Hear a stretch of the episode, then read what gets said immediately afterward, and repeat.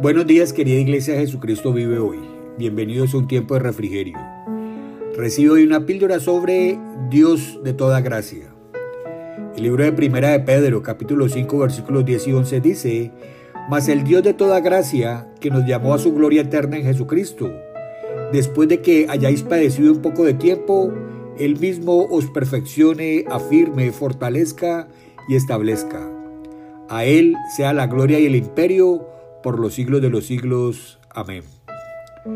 Mis amados, al mirar atrás los últimos 29 años de mi vida, no puedo dejar de conmoverme al reconocer el obrar de Dios cada día de mi vida y agradecer por lo que Él ha hecho, está haciendo y hará en mí, por mi esposa, por mis hijos naturales, por los hijos espirituales, y solo puedo decir que Dios ha sido extremadamente bueno conmigo. Tenemos que reconocer el maravilloso compromiso asumido por Cristo con cada uno de nosotros. Lejos de abandonar sus proyectos a mitad de camino o realizarlos de manera superficial, el Señor se ha propuesto hacer de nuestra vida una verdadera obra de arte, una genial restauración de toda la belleza con la que fuimos creados. El apóstol Pedro resume este compromiso en el versículo de hoy. Sus palabras habrían tenido especial significado para una iglesia golpeada por la violenta persecución del imperio romano.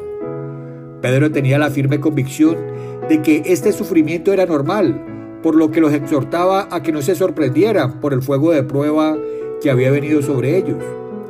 Pero además enciende una llama de esperanza al señalar que la disciplina intensa y profunda tiene fecha de vencimiento. Tal como lo afirmaba el apóstol Pablo, la tribulación es pasajera. En épocas de extrema dificultad de nuestra vida, como también en los periodos de mayor quietud y sosiego, el que lleva adelante el proceso de transformación es el Dios de toda gracia. Pedro nos lo aclara porque nosotros mismos no tenemos las capacidades, la visión ni la inteligencia necesarias para llevar adelante nuestra propia transformación. La gracia se refiere a ese regalo que recibimos de Dios y que nada tiene que ver con nuestros méritos, nuestras capacidades o nuestro esfuerzo. Gracia es ese milagro que se nos manifiesta cuando la esperanza está por morir. Es el recurso que nos sorprende cuando la pobreza golpea la puerta. Es la fuerza que nos llega cuando el agotamiento susurra que es un buen momento para rendirse. Es el camino que se abre cuando la confusión nubla la visión. Es la respuesta que aparece cuando el silencio se vuelve insoportable. Es la consolación que sana las heridas más profundas del alma y restaura el gozo en medio de las luchas y los contratiempos de la vida. El apóstol Pablo, anclado en su propia historia de sufrimiento, nos recuerda que la tierra en la que mejor germina la gracia es la impotencia. Por eso, en un arrebato de pura locura, declara que su mayor gloria son las debilidades, los insultos, las privaciones y las persecuciones que sufre por causa de Cristo. Necesitamos la obra de ese Dios de gracia, no necesitamos un Dios que bendiga nuestros esfuerzos por hacer las cosas a nuestra manera.